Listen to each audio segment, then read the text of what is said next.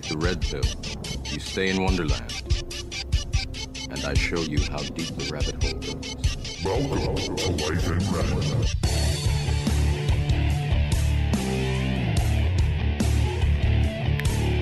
Welcome, finally, we're back. Episode 27, Life in Red podcast. Uh, another special guest here today. Um, very pleased to be joined by Amanda Sturzek. I said it right. You did. That was Oh, great. I had to say it like five times in my head to get it right. Um, thank you for being here, for one. I believe this is your first podcast. With you, yes. I've been on a few others, but it's been Oh, okay. okay. But they're not as cool. no, That's- not as cool. This is the coolest one. Um, so, Amanda, like I said uh, before we turn the mics, I'm going to let you describe who you are and why you're here because it's it's just a lot easier that way. Sure. Uh, well, I'm a um, fitness professional. I'm a personal trainer, group fitness instructor, and in the past 18 months, author also. I've written three books on the importance of daily physical activity and helping people get more movement into their day to live better, feel better, enjoy life, be pain free. It's interesting that you hear. So you're trying to make improve people's lives. Um, so you've written these books about moving, exercise. Um, I think when we, a lot of people, the, I guess in society, we think of happiness as indulgence.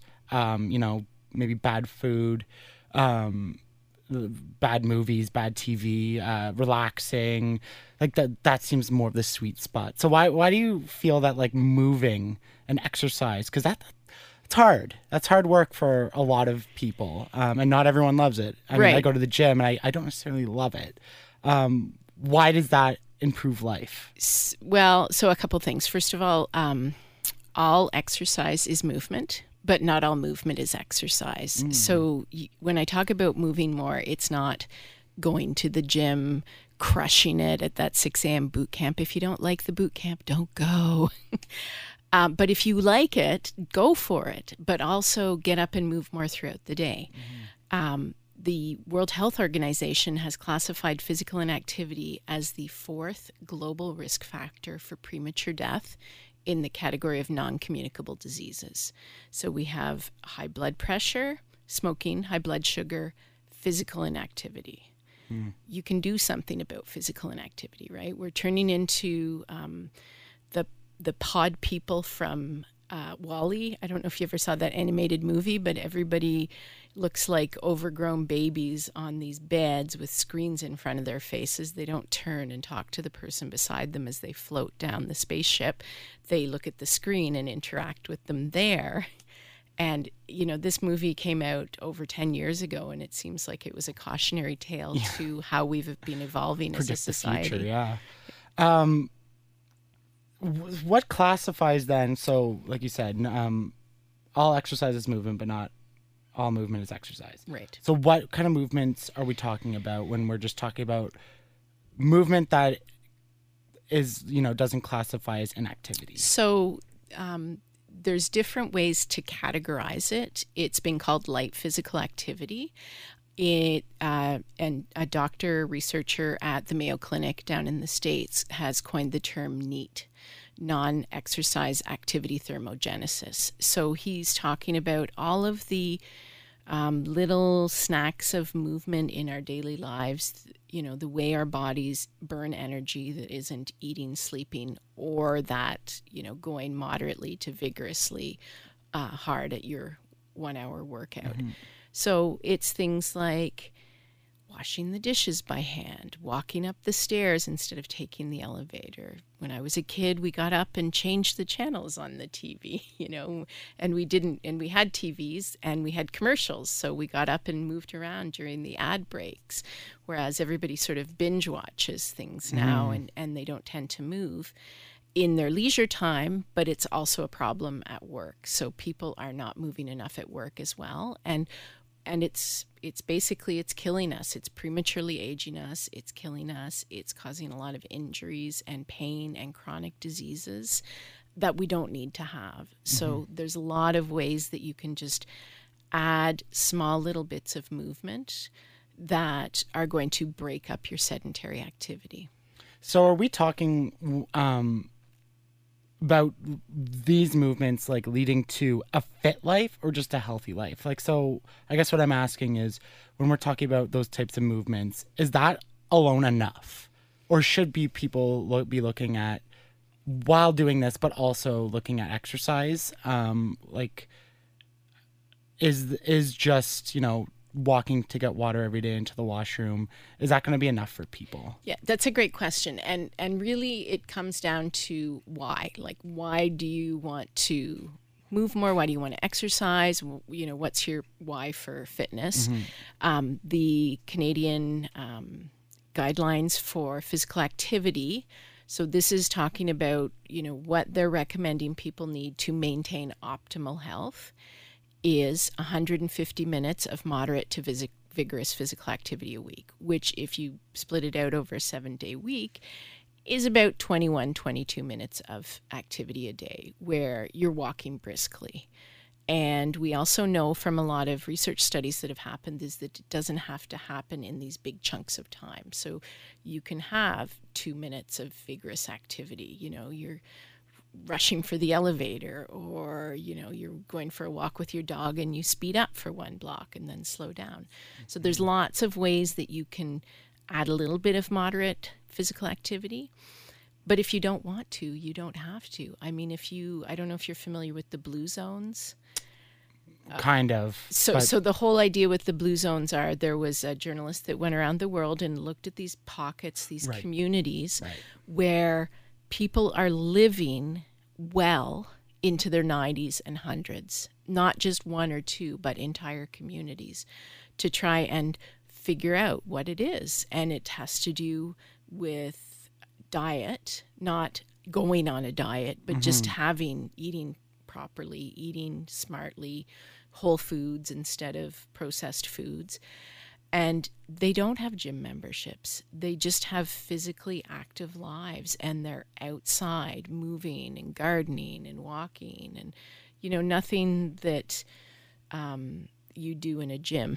Right? Yeah, They- yeah, yeah. And then they have, there's a lot of also around community, right? That, that dictates what they do. But for me as a fitness professional, I look at, you know, they don't go to the gym and they're living well into their 90s and 100s because, you know, a lot of people are living until they're 90, 80, 70s, 80s, 90s, but they're not living well, right? Things Yeah. start to break down.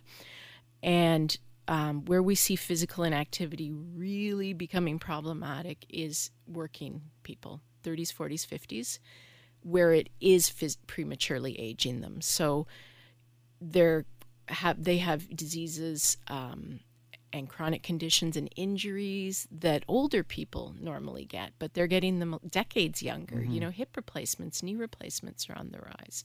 I was just watching um, a documentary called uh, Stop Aging, and they did a study in the UK where they had people come into this lab and they did all these tests on them and they showed them, you know, here's your physical age of your body, but based on all of these um, measures we've taken, what's your actual age, right? So they had one man who was 49 years old, but his body's actual age was 92 because he was overweight, he had a poor diet, he was physically inactive, he sat for eight to 10 hours a day at work. And so one of the first things they did for him was to get him a standing desk, just so that he would be upright, use more uh, muscles, and load our bones in a more healthy way when you're standing upright. And then when he started to feel a little bit better, adding in a little bit of physical activity. So getting him to go for walks, to ride bikes. He had a problem with his knee because of um, being overweight. So walking for too long started to cause pain. So instead, they had him on a bicycle. So all of a sudden, he's feeling great and feeling more energetic, and he lost weight. And they, after three months, he went back in, and I think he had gotten his age down to 72. Hmm. So still not 49. He still has, a, but he it was sort of setting the path of here's how you can change. Here's what you need to do to you know to because you want something that's sustainable and mm-hmm. Telling someone they have to go to the gym for an hour a day for six days a week is not going to cut it with most people and they're probably you know gym memberships gyms love it, right? They they're in the business of selling memberships. They're not in the business of getting people fit because they make money the more men- memberships they sell. And um, the Economist, I don't know, maybe five or six years ago, did uh, did a study of if all the people who actually bought those memberships showed up at the gyms, they couldn't sustain it. They didn't wouldn't have the capacity for them. Yeah, they, it's that's why they lock you into those 12 month contracts because they know everyone will come with that New Year resolution and then kind of give up by March, which is super unfortunate. Uh, I, just wanted to touch on a couple things you brought up there because I think one of the biggest things, and this is something that, I mean, I am not, I'm not an a- like a big like shredded athlete by any means, but I exercise very frequently. Um, and when I tell people, you know, I make little jokes around the office. Hey, you going to the gym today? You going to the gym today? It's like, ah, I don't have time. That I don't know when it happened, but that structure of I need to go to the gym for 60 minutes, and if I can't go for 60 minutes, like I don't have time. I think that actually is like a huge roadblock for a lot of people. Where I'm like, no, just. I mean, I'm not. I'm not a health professional by any means, but I'm like, just go for 20 minutes. Something's better. Than that. Go for nothing. five minutes. Yeah, like, right? you know, like just Yeah. you can carve out. You might not be able to carve out an hour. Um, it might delay your what you think of your goals are, but you're just gonna set yourself back by not going. There is time. You just gotta maneuver it in. Well, and there is, is research that's saying that you're getting as much benefit if you go for 15 to 20 minutes um, and push yourself not a lot harder, just a tiny bit harder than going and just slugging it out for an hour like you're putting in the time. yeah, that- Um, and and I mean, you can add little snacks of movement. You don't have to make it. So there's so many body weight exercises you can do if you want to exercise that don't require an actual gym. I personally, my favorite place to work out is in my living room in my pajamas.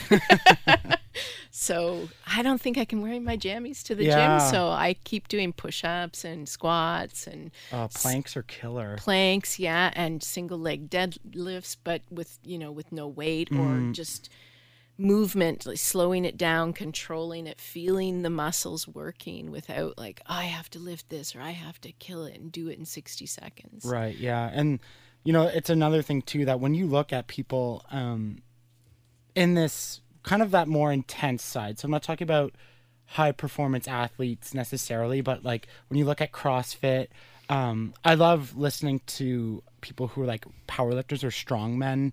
Um, and I just say strong but strong women too.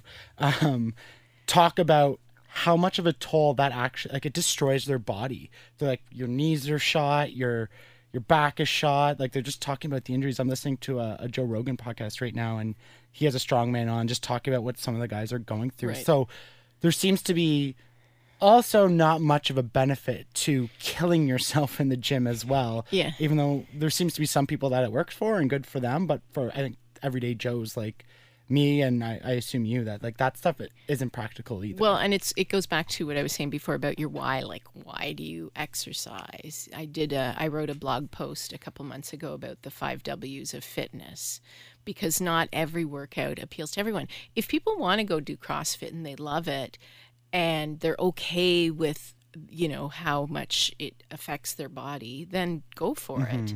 But if they're miserable don't do it. There's other things there's lots of things you can do. And and like i said the first thing is why are you doing it? Why do you want to work out? Why do you want to exercise? And often when i will um, go do you know i do mobile personal training with a lot of older adults and I will hear things like, I want to be able to pick up my grandkids when they come to see me. I want to be able to go for a walk with my husband. I want to strengthen myself before I have my hip replacement surgery.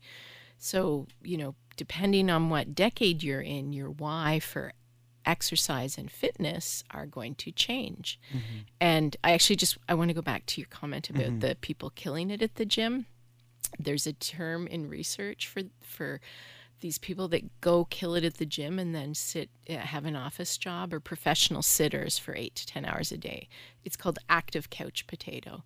So they may be doing their 1 hour workout 3 times a week or their weekend warriors but then the rest of their time is sitting and they're actually um, worse off than someone who doesn't go to the gym but just gets up and moves around more and just has a more physically active life across every single day. Why why do you think that is? Because you would think, you know, if you're strengthening and everything, is it more of like the It's the f- repercussions after? No, it's the physical inactivity. Mm, So they're so they're killing it for an hour and then they're a professional sitter for 8 to 10 hours and it's the sitting, it's the physical inactivity, it's the sedentary behavior that is the cause of premature death. Mm-hmm. So even if you are physically active once a once a day for that 1 hour, but then you sit in your office you only get up to go to the washroom maybe once an hour, you take your lunch at your desk, you sit and you watch videos,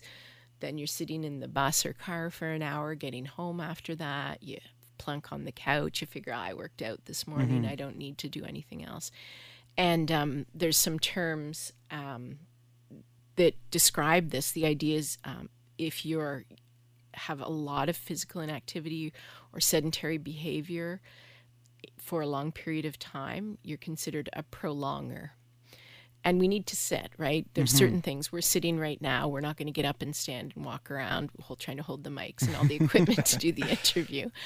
Um, so there are times you need to sit, but then you can be a breaker where you have you break up your periods of, of sedentary activity because we still need to have times when we're sitting. You don't want a surgeon moving around trying to balance on one foot during right. surgery. They need to stay still and focused. You don't want a bus driver. Okay, stopping the bus. I got to go do my 10 laps around the bus. So mm-hmm. there are periods when we need to sit. So it's just making sure that we break up periods when we can. And and so my book is my first book Move More Your Life Depends on it is just teaching people that it's it's easy, right? It, it's not complicated mm-hmm. and it doesn't have to be costly and it doesn't even have to be sweaty, right? You don't need to have the the bag with your exercise clothes and plan to go to the gym at lunch and then worry about do I need to shower and blah blah blah blah blah. It's just about you know getting up and moving more throughout mm-hmm. the day. It could be in your book. Um, so forgive me. Um, I didn't reach that part yet. Is there a sweet spot? Is there that sweet spot between, you know, s- how long that you should be sitting at, at your desk or uh, at your cubicle, wherever, and how long you should move? So we'll just take that regular, like uh, like me. For I'll use myself as an example. So I work eight hour days, office job. Um, what's the if it was a perfect world?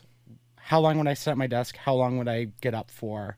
And so on and so forth. That's a great question. It's not in my first book. It's in my third book, which will be coming out. It's coming. Coming, everybody. So my third book is called "Your Job Is Killing You: A User's Guide to Sneaking Exercise into Your Workday."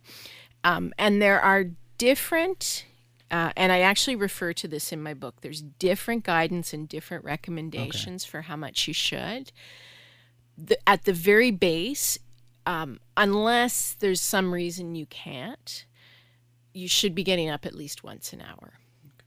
So um, I've seen, and not stand. We'll come back to standing desks in a sec, if you don't mind. Um, a lot of people will get standing desks, or they'll make adjustments to their desks so that they can go from sit to stand. So if you go to a half hour period, you should be standing for 20 minutes, sitting for eight minutes, moving for two minutes. So you can see it's not, you're not doing only one thing, you're incorporating adding. Um, I've also, in my third book, I reference the Canadian Center for Occupational Health and Safety, and they recommend um, five minutes every hour, 30 seconds every 10, at every 10 minutes. Yeah. Hmm. So a 30 second like micro movement break. And it's really interesting for me because when I first pulled some references on um, ergonomics and for my book, you know, everybody talks about is my chair ergonomically correct? And oh i've got an erm- ergonomic chair but i still get back pain and cramps in my foot or my foot falls asleep.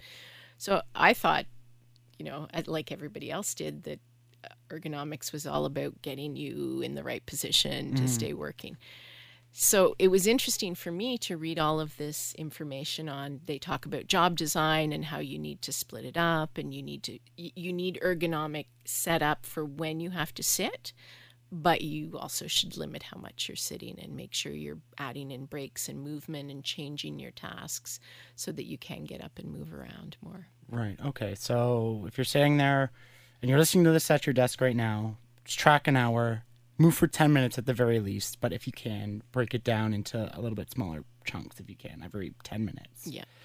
Okay. I'm going to remember that for tomorrow and we're going to give it a shot. And it's as simple as standing up, sitting down.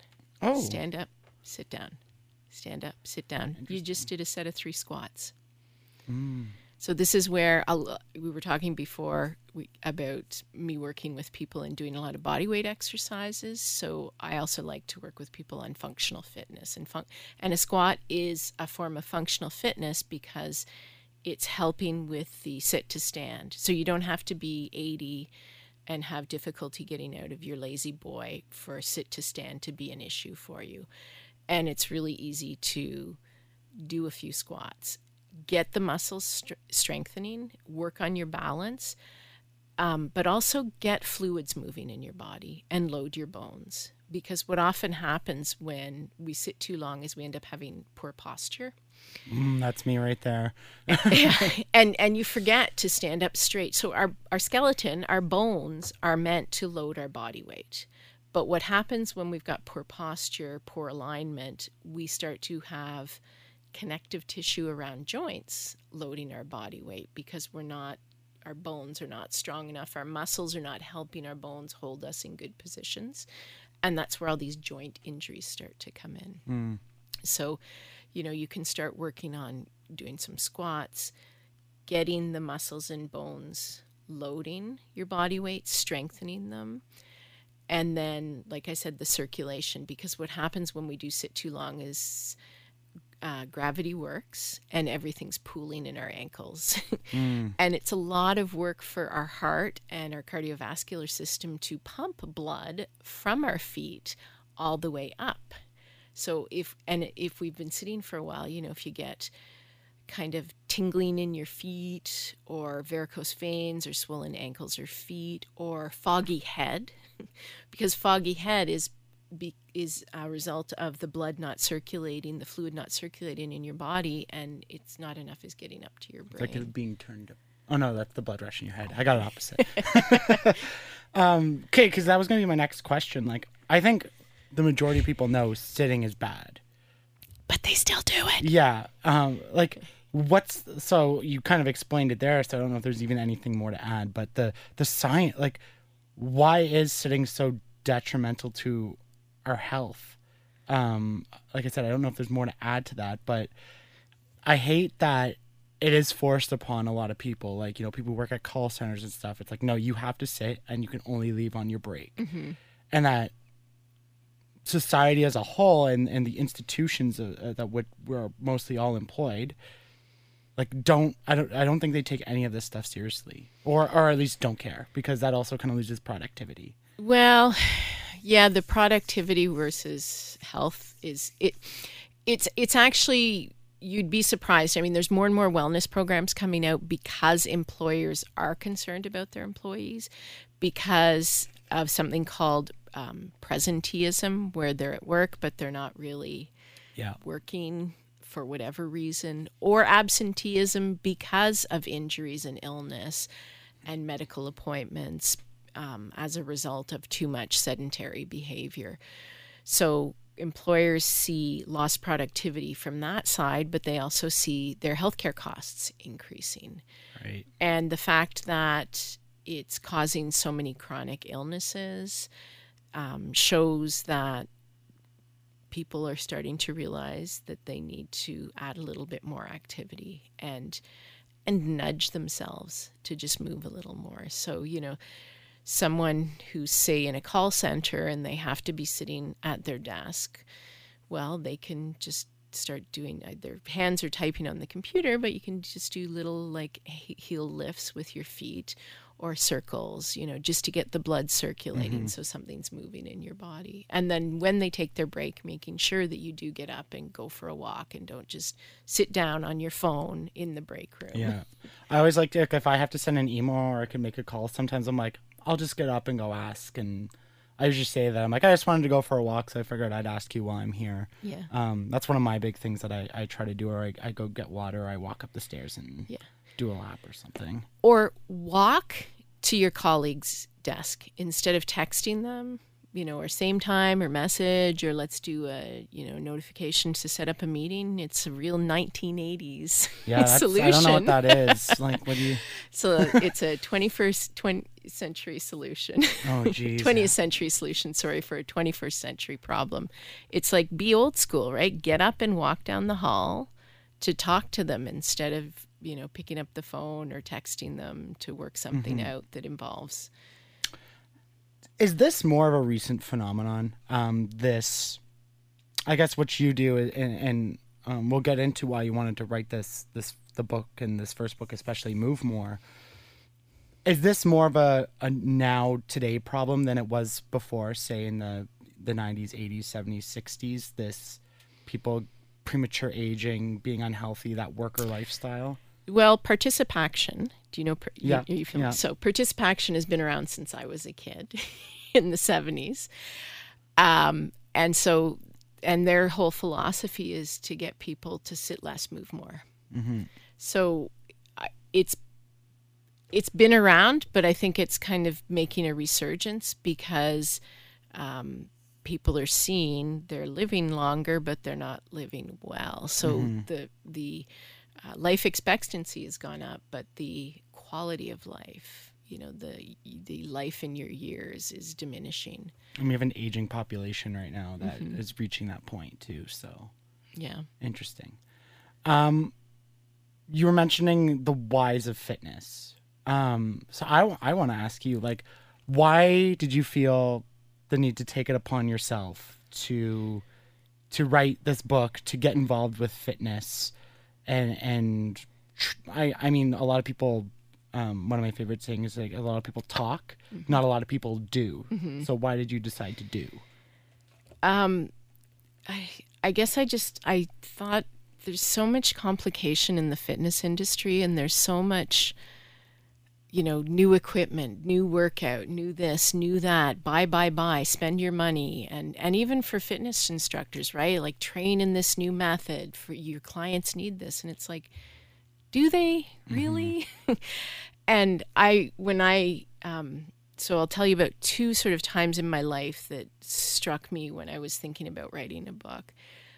When I was a kid, I saw my grandmother who, you know, lived pretty much uh, independently in her home until about a month before she passed away. And you know, that's the whole point, right? Our body's designed to last a lifetime. So, you know, the idea is you have a body, you move, you use it, it works for you and then maybe six months towards the end of your life cycle because we all have a best before date things start to slow down and and fall apart but that's the end of your life cycle. These things shouldn't be happening throughout your life.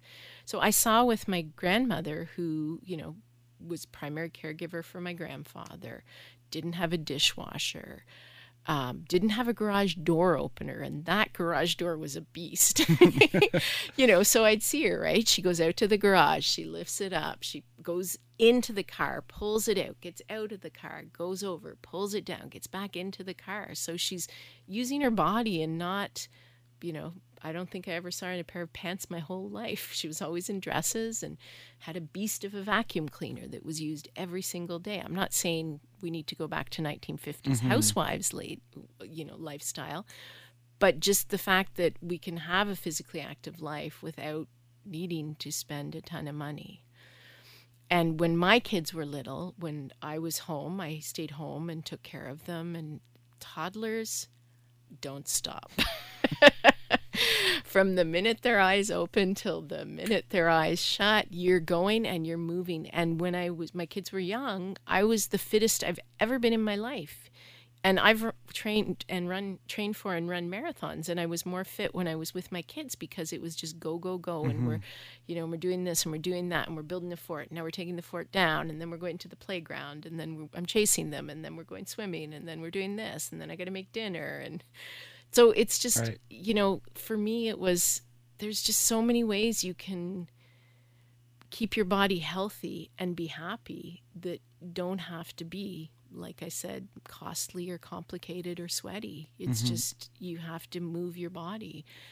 And I and I think using my background in social psychology, looking at a lot of behavior change models, and um, and an actual and a behavioral economics model that came out of psychology, um, nudge theory is it's just you have to just nudge people, right? So the so you think about you want to eat healthier. Well, you put the fruit on the counter and the chips in the cupboard. So you see the fruit. So nudges are meant are designed as behavior change, um, and it's supposed to be f- uh, low cost or free and easy to implement.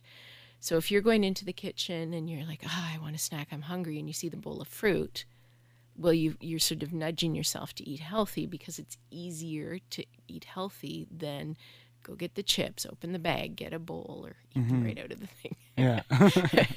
so it's it's these nudges, and you know, for people who want to start exercising and and and and um, get more physically active and work out, it's put your workout clothes at the end of your bed. Put your shoes at the running shoes at the front door so it's nudging you that yeah yeah yeah i need to do this. I want to do this.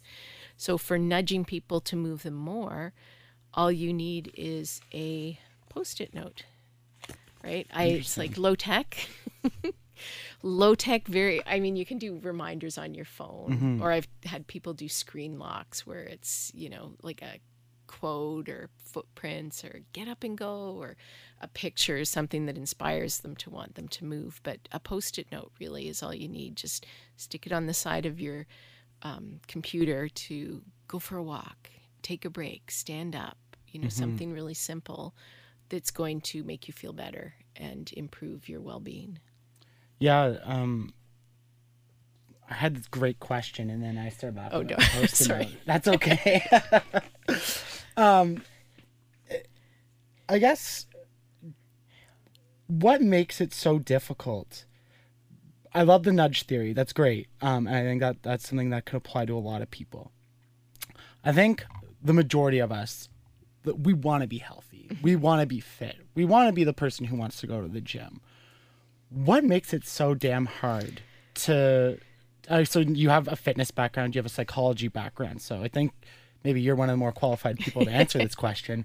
Why is it so hard that even though we know this is really good for us that so many people have that challenge of just doing it Well, so so part of it is just our you know the way our culture has evolved with labor saving devices and apps and question social media. society is basically working against exactly what you're trying to do That's here right. right Yeah, sorry yeah. for interrupting So, no, no, that's okay. it just was sparked yeah. So I mean, you know, there's a lot, and I can't. I'm not an expert on this, but I've seen experts talk about um, the our our notifications, our alerts in social media are like crack cocaine, right? We want to have another Right. like, have another Dopamine and- comp.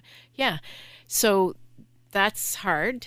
Yeah. it's this FOMO, the fear of missing out. You know, people want, oh my God, look what they're doing. I got to follow, you know. And, um, and just labor saving devices, the fact that you have to, you don't have to stand up and turn on a television or suffer through ads. And well, ads are coming back a little bit. That's how I get paid. So yeah, no, fair enough. Um, but you know, people binge watch shows, right? It used to be you watched a show, and then you saw the next episode the week later. Horrors, right? Every all of a sudden, everything's like, I have boom. to wait for a week. Here's the whole season. Yeah. See you in two days. Yeah. Um, but it's also other labor saving devices. And it's, you know, back to last century, things like washing machines and dishwashers and garage door openers, escalators, walking sidewalks, at, you know, at the airport. So it's just as we evolve and, you know, make all these great gains in technology, we get a little bit lazy and it's easy to be lazy. It's hard to, to, behavior change is tough and and and that's where the whole nudge idea I really like because you start nudging yourself and you're not even realizing that you're changing your behavior. You know, it's hard to resist those chips. It's hard to resist flopping on the couch every night. But if you have it, your you know your world set up so you have all these little nudges all over the place, um, it just makes it easier to add it. And then all of a sudden this switch happens, and you're like, oh, I actually feel better, Mm-hmm. and and so I'm going to keep doing it. Yeah, that's that's the biggest thing for me is not necessarily like feeling better physically. Actually, arguably, sometimes I feel worse because my body's tired and broken down. But it's it's that mental, and I said this on a ton of episodes of this podcast when I'm talking with people. It's the mental aspect of exercise, where I can get in the gym, and I know this is more talking like a hard workout, but I can work my shit out. Like I have, I have things coming through my head. I'm like, it just I, it's more clear. Like it's just me on a run or something or lifting and i'm just like i can focus on that problem there's all that Yeah, outside noise is gone Exactly. and when you come out of it you're just kind of like you get that that release that endorphin release from from working out and Right. then you've also kind of sat there in an hour it's like a form of meditation i like to think Right. that it's just you you're in there you're you're you're pushing through hard things and then like you come out it's just like kind of like a clear brain Right. um, and I, that's I was laughing when you started saying that because I was thinking like that was my question. Technology and and society seems to be moving away from everything that you're trying to put forth in this book, which is super unfortunate. Like as you were talking, like yeah, like now you don't even have to walk through a grocery store. You can just Yep. and they'll deliver it to you. exactly. Um, I can have Uber food Eats. delivered. Yeah. you know, I don't even have to take a walk to the the corner store anymore or anything. Like it's it's it's scary. It is It is Um, really scary and it's i don't know and, and like when people start when i when i talk to people and they're complaining about i have this ache or that ache or this pain and and if you talk to you know i interviewed a physiotherapist um, for this book and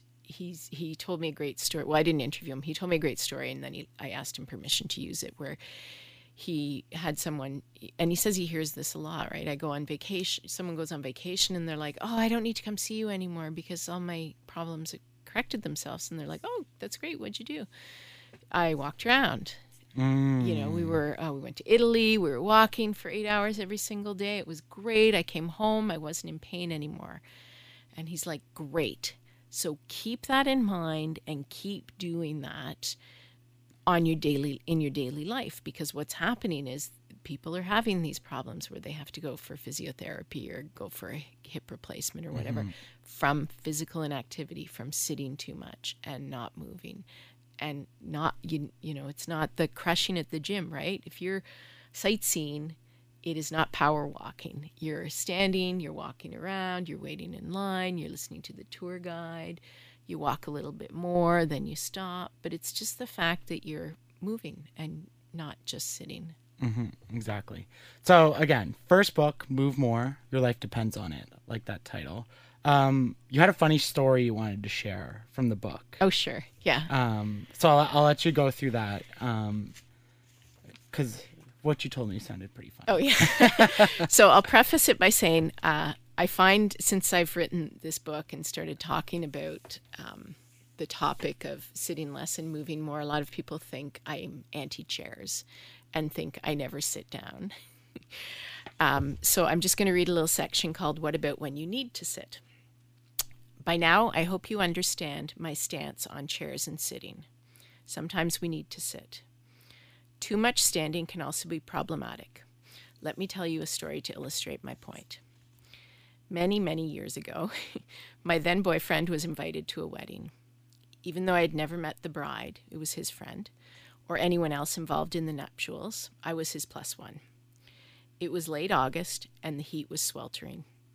We entered the church and gasped at the temperature inside. With no air conditioning and no windows to enjoy a breeze, it actually felt hotter in the church than outside. The ceremony began, and the officiant asked us to rise. What he forgot to do was indicate when we could sit down again. Being polite and attentive sheep, the entire congregation remained on its feet. I briefly noticed how dizzy I was becoming, and then I just drifted toward the floor. Apparently, my one and only fainting episode was very graceful. Bystanders remarked that I just floated downwards. I regained consciousness while four very large soldiers, it was a military wedding, were carrying me out of the church. Later at the reception, I met the bride and groom for the first time. the bride said to me, Oh, you're the one who took everyone's attention away from me on my big day. I think she was only half joking. Nevertheless, this wedding was clearly a time when sitting would have been preferable to standing. The officiant even apologized for not instructing us to sit down. So, You think he would have noticed? Like, oh, why is everyone still standing? Oh no, no. I guess it's a cute wedding and and everything. So that was your first book. yes. Um, the second one you just came out is balance your body. yeah, How exercise can help you avoid a fall. right. So, this is specifically for seniors. So grandma and grandpa, because I know you like to listen. Guess what you're getting for Christmas? you know, or mom and dad who go over and help grandma and grandpa with their exercises. I don't know if they talk so much. um, what? Because I, like we said earlier, you know, we have an aging population, and, and we're starting to see it manifest a little bit, like kind of the the 80s, 90s, where people were still in the workforce. Now they're they're retired and, and getting into their their older age.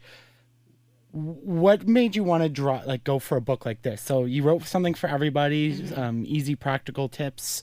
What made you want to kind of niche a, a little bit? So what happened was, um, I, I work with a lot of seniors. I teach seniors exercise classes. I do mobile personal training where I go into their homes and work with them.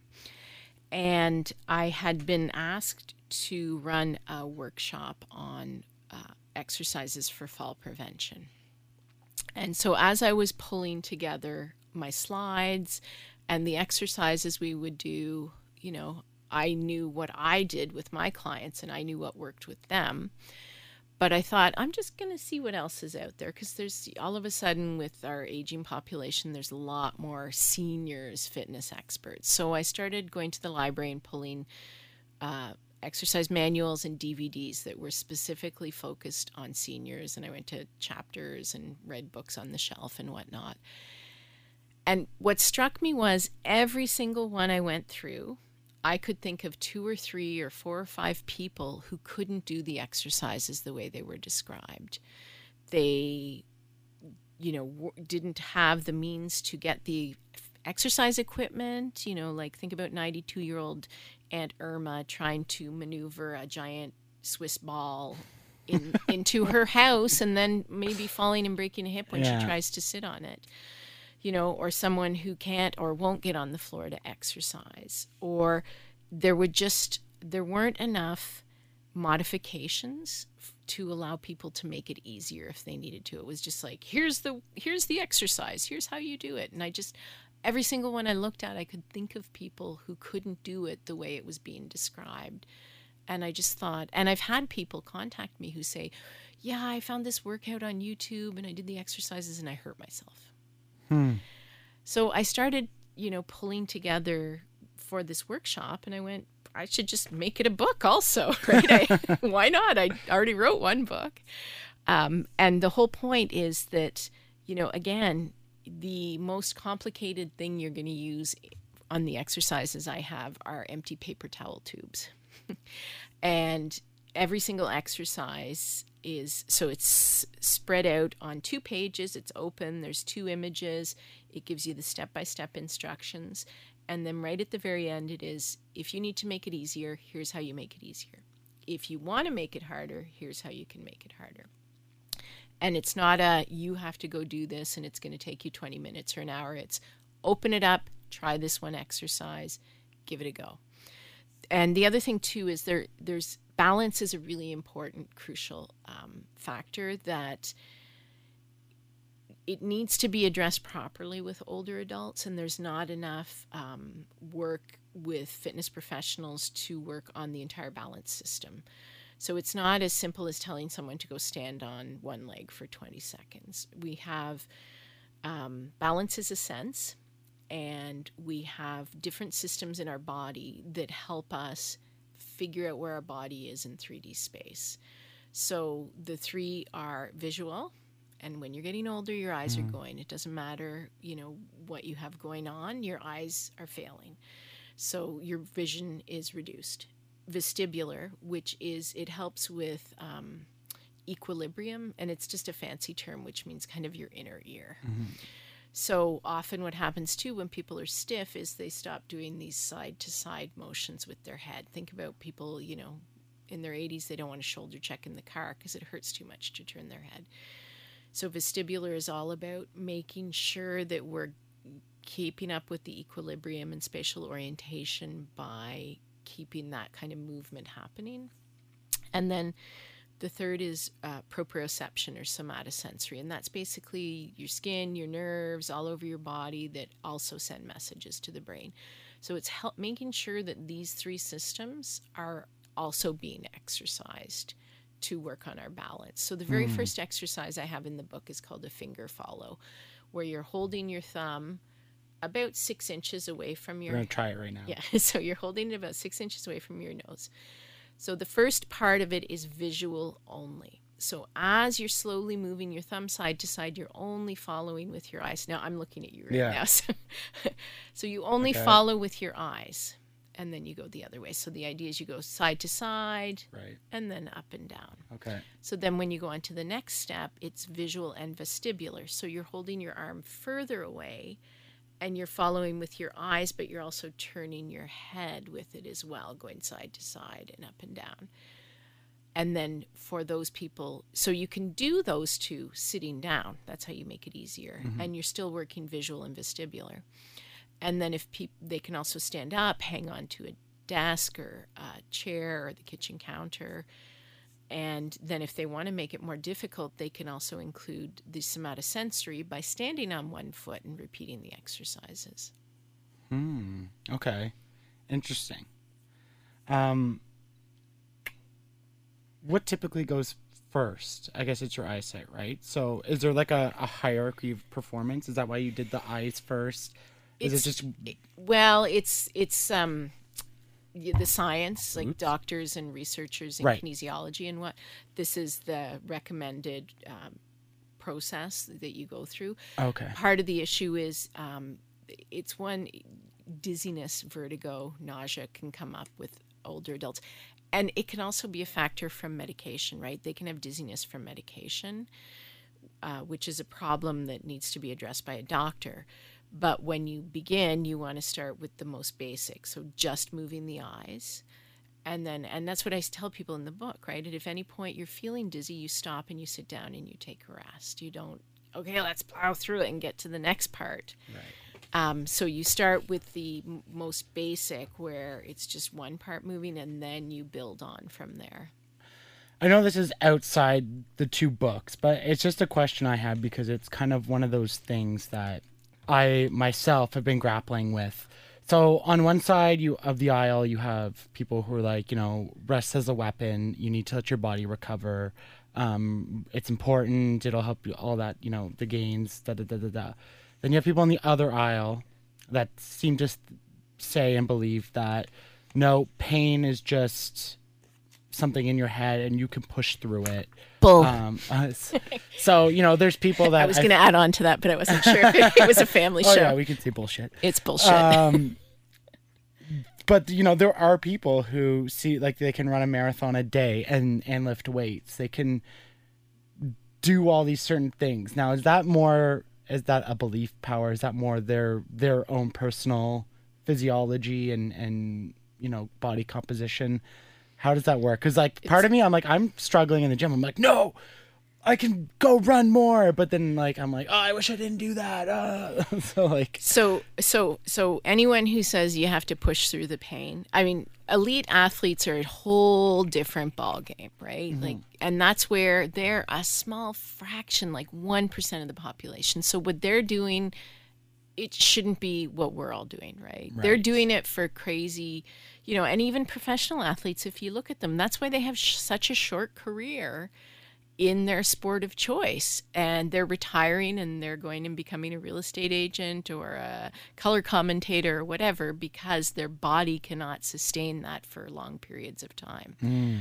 And pain is a message. Your body is sending you a message that there's a problem and you need to stop. So, yeah, go do a hard workout at the gym, but then give your body time to rest and recover.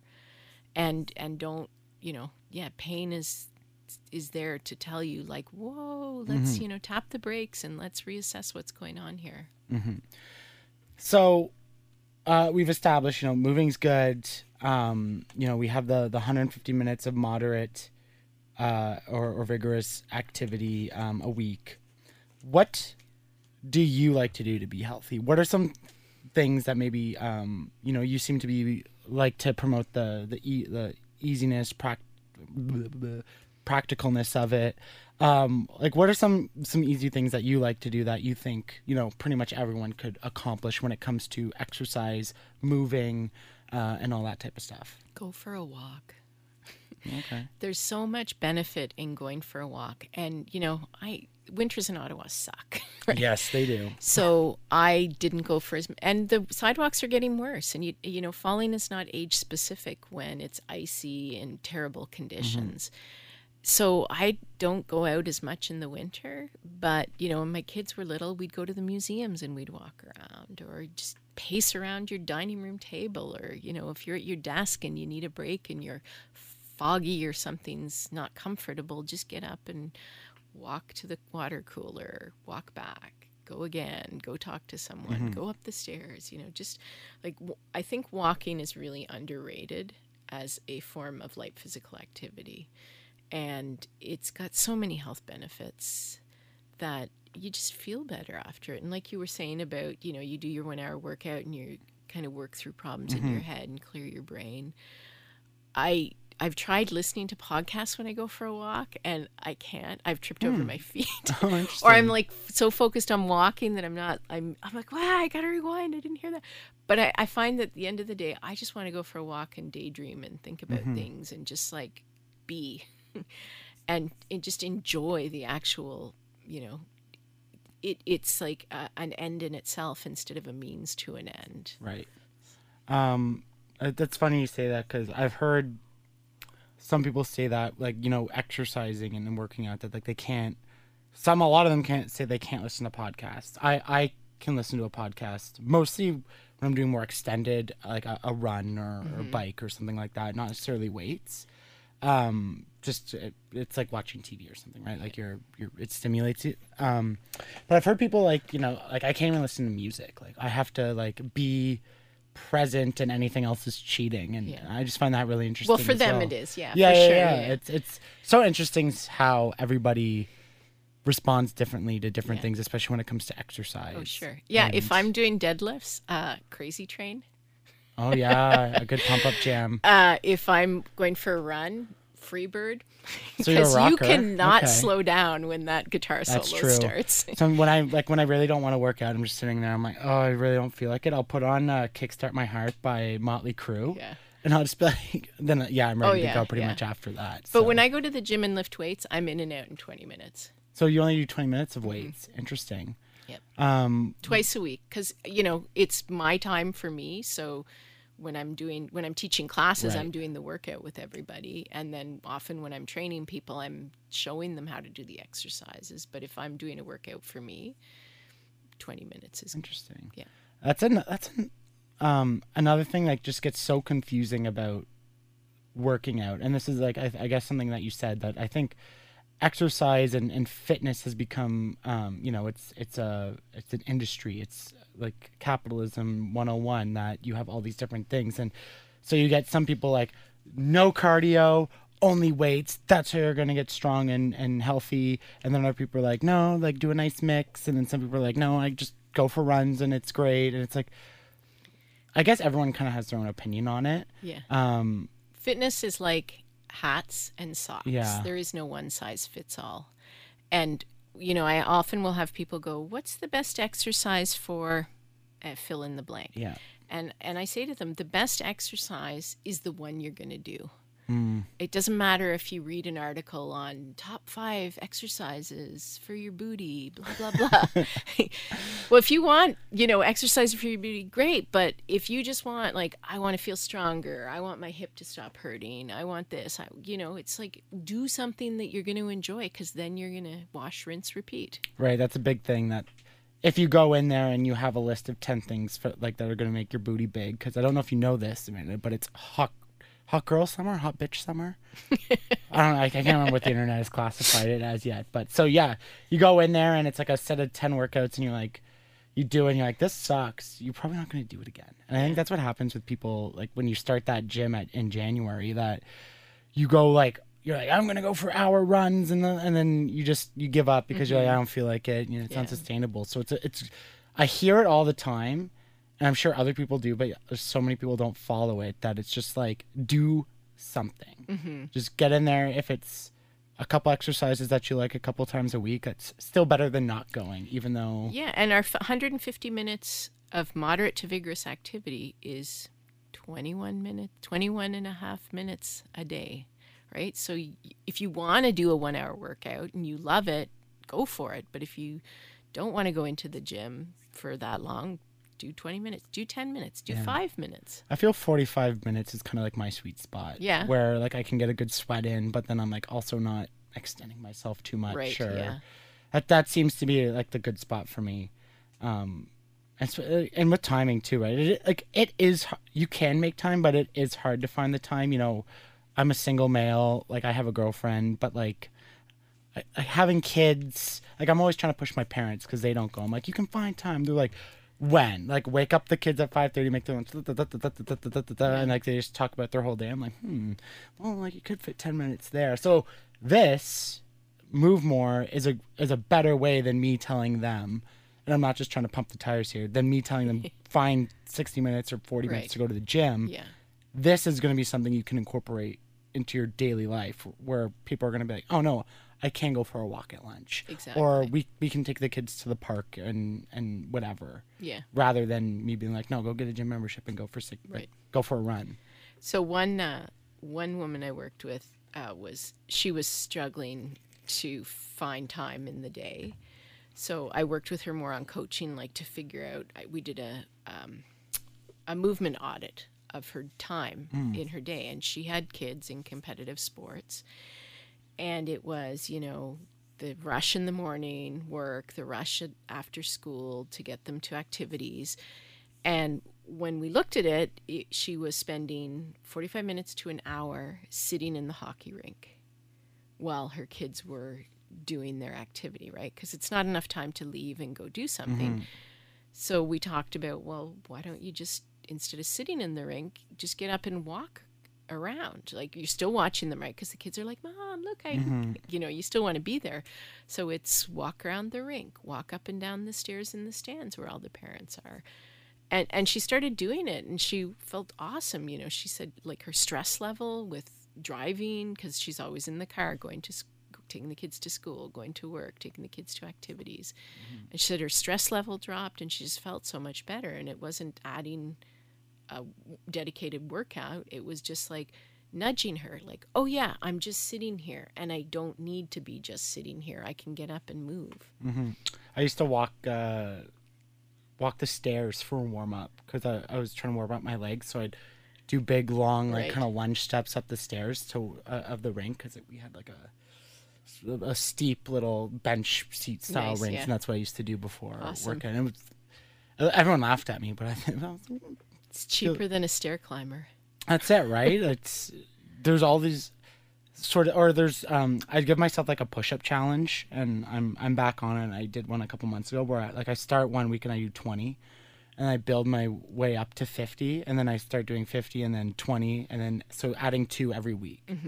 Um, I just do that every day until I that's can do awesome. 100. that's awesome Um, and My- that's the key right Yeah. So there's actually speaking of sit up chal- or push up challenges there's a stanford researcher bj fogg and he did a, a ted talk right? Everybody does ted talks about um, tiny habits small little habits to help you change your behavior. And and also um, giving yourself the internal um, motivation to do it so he basically started with uh, every time I go to the washroom, I'm going to do one push up. And then I'm going to be like, yeah, I'm awesome, right? Throw his hands up in the air and congratulate himself. And he started doing that, and in no time at all, he was doing 20 push ups. And then it just became a habit because, and you start with, you know, you do one push up. And if you're find that you need to work on your upper body strength and you're not ready to do a pu- push up on the ground, you do a wall push up or you do a desk push up. So you're changing, you know, so you work your way down to being doing a full push up on the ground. Yeah, I think if you can get get your mind committed to it, um, I find the hardest part is kind of tuning out the people who might see you laughing at you, and it's. I, I mean it's like whatever I'm doing something good for myself. You're like, what are you doing? But like my girlfriend will laugh when I'm like doing push-ups in the morning. I'm just like, I'm just, it's, just let me be me. I'm just, Yeah. I'm just trying to do my thing. your thing, exactly. Um, I'm I'm just funny that way, but I, I, I. It worked the last time, so I'm just. It's like it's something, and it's like something on top of my gym, and like I take walks at lunch, and like I said, I'll, I'll go walk. I'm always so mindful of these things because there's there's so much to think about, and I like I don't want to like I, I read a it scared the hell out of me. I read a study, or it was a an article that there's a researcher that that was noticing like young people and they're getting kind of like a bone spur in their in their neck. yeah, back? it was kind of debunked a little Oh, was bit. it? Yeah, yeah. okay. Phew. because that scared me how everyone's sitting there on their phone. But then I Yeah. noticed myself, and when I'm sitting at the computer, I'm kind of like I get hunched over You when I'm get- yeah, thinking, and I yeah. don't think, and I'm like, oh no, okay. Yeah. But then I noticed my my shoulders are starting to rotate in a little bit, and Right. gotta try to push yourself back, and, and neck pain. Yeah, and so you can even just sit there and start rolling your Yeah. shoulders back. So speaking of, you remember we're talking about CrossFit and Yeah. people doing their heavy workouts and then going sitting for so long.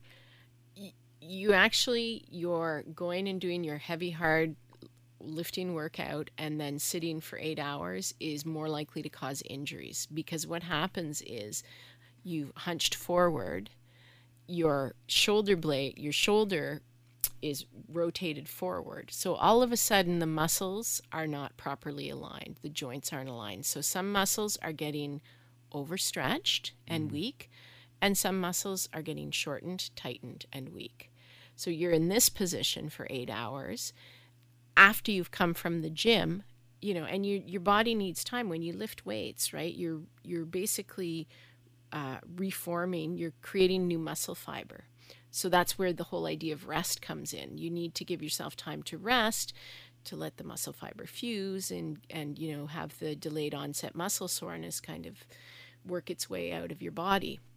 So if you're going to your office after you've been lifting heavy and you're rotating forward, you're not healing in the right position. Right, so it'll heal. Yeah. So then when you go back and lift heavy again, your form is great for lifting heavy, but those muscles are not strong in that correct form. So you're more likely to get an injury.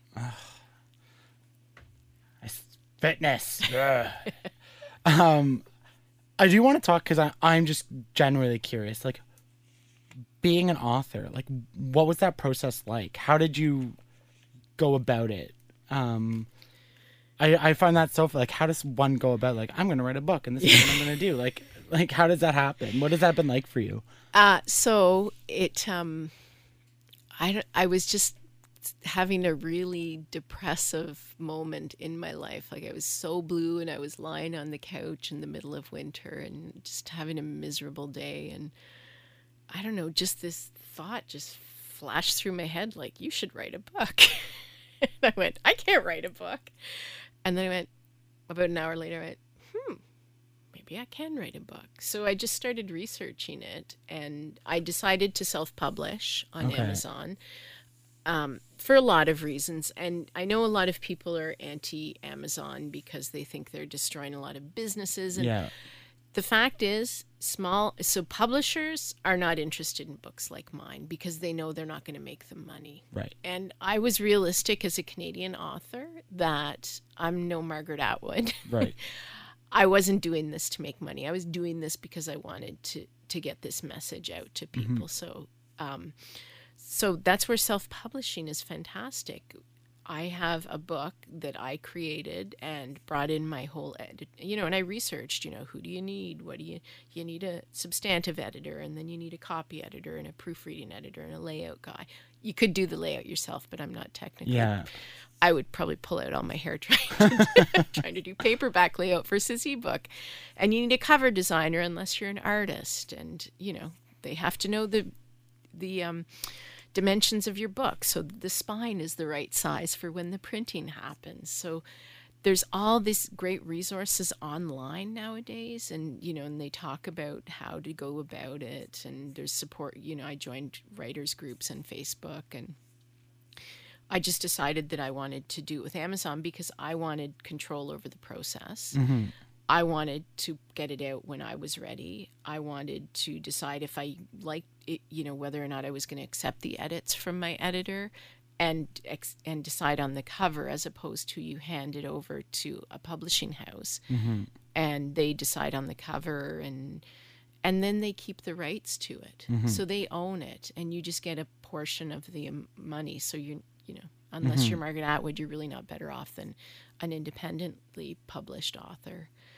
And I love that people go on Amazon and my book is new to them when they discover it. It doesn't matter how many days ago it was published versus if it's in a bookstore, unless you're a top seller, you're getting pushed to the back shelves or being sent back for refund pretty quickly. Okay. What? How's the like? How do you find? Is there a special place to find books on Amazon? I've just never bought a. Like I bought books off Amazon, but like, is there is like a There's a special category section? books. Okay. Yeah, so there's a category for books, and then there's a Kindle category for ebooks, and both my books are paperback and ebook. Okay. and and the nice thing about um, I've done a bunch of Amazon ads because the, when people go on Amazon to buy a book, they're gonna buy a book. That's what they want. So you have more um, more bang for your buck than say an ad on Facebook or Google Yeah, or Instagram because pe- someone's there to actually buy your book, buy a book, and then if they see yours, they're like, "Oh, this looks like something I might like to read." Yeah, that's a good point.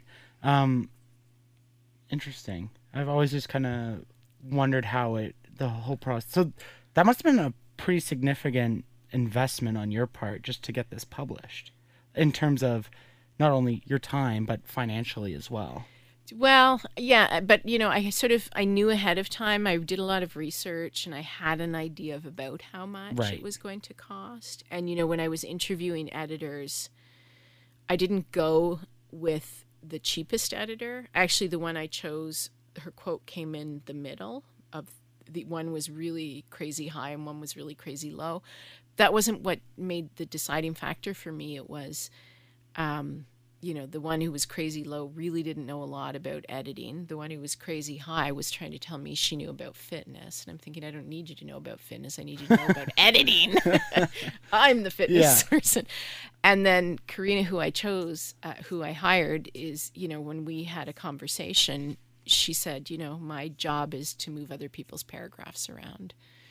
It's not I'm writing it or I'm an expert or I'm giving you my opinions. It was making my writing better. And, you know, I and I like to write and I know I can write well, but when I read the stuff she's edited, I'm like, wow, this is really good. Like she really does make my words better. Right, right. Um, finally, so you have your third book coming out. Um, don't have an exact release date yet, so you're gonna have to follow her and, and find all that stuff out. And we'll get to that. But it's your job is killing you. What do you foresee if if people aren't following your move more tips? They're not following that. They're not following these practical guidelines like we talked about. It's the fourth leading cause um, from the World Health Organization. Excuse me. What do you foresee the future being um, in terms of humans and their health and where we might be in 10, 25, 50, 100 years? This is like a job interview where where do you see yourself in five years? Not you, the human race. Yeah. Um yeah, that's a great question. I it's tough, right? Because so many jobs are being automated. I think a lot of um, those repetitive activities in roles are disappearing for people. It's the knowledge workers that are, um, you know, like engineers or I, I can't think of anyone else Yeah. knowledge worker. but it's it's jobs that where people you know need to be at a computer writing and interacting and meetings meetings meetings meetings right like we need The need bane of my existence. yeah. and we need to have leaders right who are willing to lead and you know and basically model behavior that you know i remember when i was talking to my brother about my next book and he was saying um, you know we were talking about walking meetings and i have a nudge checklist in the back a movement checklist in the back of my new book. Yeah and and he said you know they will get the you know the boss like checking his watch when they come back from a walking meeting and it's like but we're still working. So it's this terrible mentality about if i can't see you you're not working. And even you know i used to work in high tech and there was a lot of uh, my i was in hr my clients none of them were in the same city as me so we were always interacting by email and phone and video conference and um, occasional trips. But uh, I had a boss who, when I said I was working from home, even though she was in another city, didn't believe me. So called me every half hour to check on what I was doing. Yeesh. And it's like, wait a sec, you never see me any other day and I'm doing my job. Why would me doing it from home versus driving 25 kilometers to an office make a difference? Right. So, Do you think that if that doesn't happen, that we'll start seeing serious ramifications from it in terms of our health, in terms of disease, in terms of you know not only our mental health but our physical health and a strain on you know our our our healthcare system which is already struggling. Like is that does that something maybe that worries you or keeps you up at night that if like this all could come to become a serious problem more serious problem more serious. i'm sure it's yeah. a serious problem it right really now. is. I mean, the fact that the World Health Organization has been, you know, talking about this for so long, there's actually a sedentary behavior research group of researchers all over the world that do research studies on sedentary behavior and its impact on populations. And I used to work in research. It takes a long time to get stuff up and running and mm. report about stuff. And they've come up with a they did a consensus a few years ago on terminology for sedentary, prolonger, breaker, physical inactivity, you know, all these different terms so that as people are doing research studies, they know that yes, this means the same thing as this when we're using this term. Um, yeah, it's so it's you're right with the healthcare system. It's so problematic already that, and this is where I'm trying to show people that really they have the power to change for the better. Like you know, there's no there's no exercise pill yet. yeah oh jeez But Uh, but it's also that they need to, you know, take ownership of their bodies. Like if you love your body, then move your body. Uh, th- just on a quick aside um, before we wrap up this is something that i've been I, i'm pretty quiet about but it's something i think about often the kind of relation between body positivity and being unhealthy because i never want to shame or make some someone feel terrible because they're overweight. Um, that that that's not what i would ever want to do to somebody but i also want them to be healthy. What's the like is there a balance there coming from like as a health professional that being you know can you be like truly overweight and and still be healthy is Absolutely. it yeah Yeah, absolutely. Healthy at any size is important. And I mean, um, I mean, you really need to talk to like someone in the eating disorders world. I can put you in touch with someone who can We talk, talk. about that. um, but I, you can definitely be healthy. I mean, there was a, um, a campaign recently with a whole bunch of different athletes, and I don't want to say brand because I don't remember who did it, but it was a bunch of female athletes, and they were all in sports bras, and they were all professional athletes, and every single one of them had a different body type, and they were all fit and healthy, super fit and healthy. But you know, skinny does not equal healthy, and mm-hmm. skinny does not equal fit, and fat does not equal unhealthy. And yes, there are cases where people are morbidly obese and something, you know, there needs to be a medical intervention. But there are a lot of people at all different sizes that are healthy and you know and i mean i'm not a skinny fitness professional mm-hmm. i was built like a soccer player it doesn't matter how much i exercise i'm never going to look like a ballet dancer that's just my body type and but i'm strong and i'm healthy and i'm fit and i'm you know, good with where I'm at. I've had mm-hmm. people say to me, "You don't look like a fitness professional." I'm like, "What's that supposed to mean?" Yeah, right? that's one of those things I remember talking on a previous episode with Riley Craig about that perception, especially in the fitness industry, that you're not super ripped and jacked, so you can't be a personal trainer, Yeah. and that it, like it, it, it puts an unnecessary like strain and creates division within the own community, and it's Well, and for people, clients to tell me that, it's like, whose body are we working on here? that's true, right? I, and I think that's a just a misconception of so many. I guess that's just one of those things where you kind of look at what's on TV, what's on Instagram, what's all that stuff, and you're like, oh, this is my preconceived notion of, again, what fit and healthy looks like, when really there's so many. Like I like to think I'm health pretty healthy and strong, but I'm I'm definitely not the skinniest either. And as much as I'd love to be a lean soccer player, I'm always going to be built more like a football player. Well, and I, and I think people too get caught up in if I look at her like she's so skinny. If I do that fitness instructor, if I do her exercise class, I'm going to look like her. Mm-hmm. It's like I remember, you know, when I was in my early 20s and I'd go to my hairdresser and I'd have a picture of some celebrity and I'd go, "Can you give me this haircut?" And she would, and then I'd look in the mirror and I'd go, "But it's still me." right? It's like I don't look any different. It's still me, just with shorter hair. Uh, So yeah. it's just, you know, like ugh, there's so much toxicity in the fitness world. Yeah, that's a whole other four hour probably Yeah. long podcast for sure.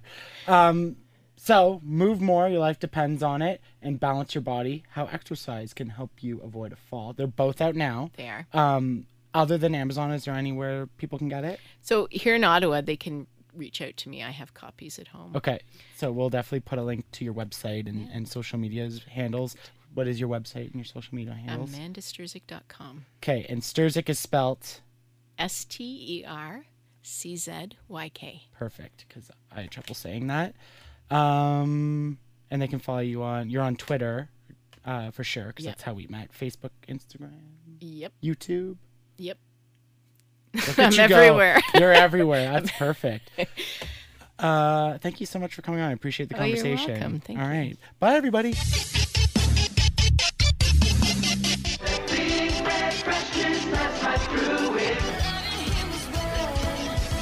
You take the red pill, you stay in Wonderland, and I show you how deep the rabbit hole goes.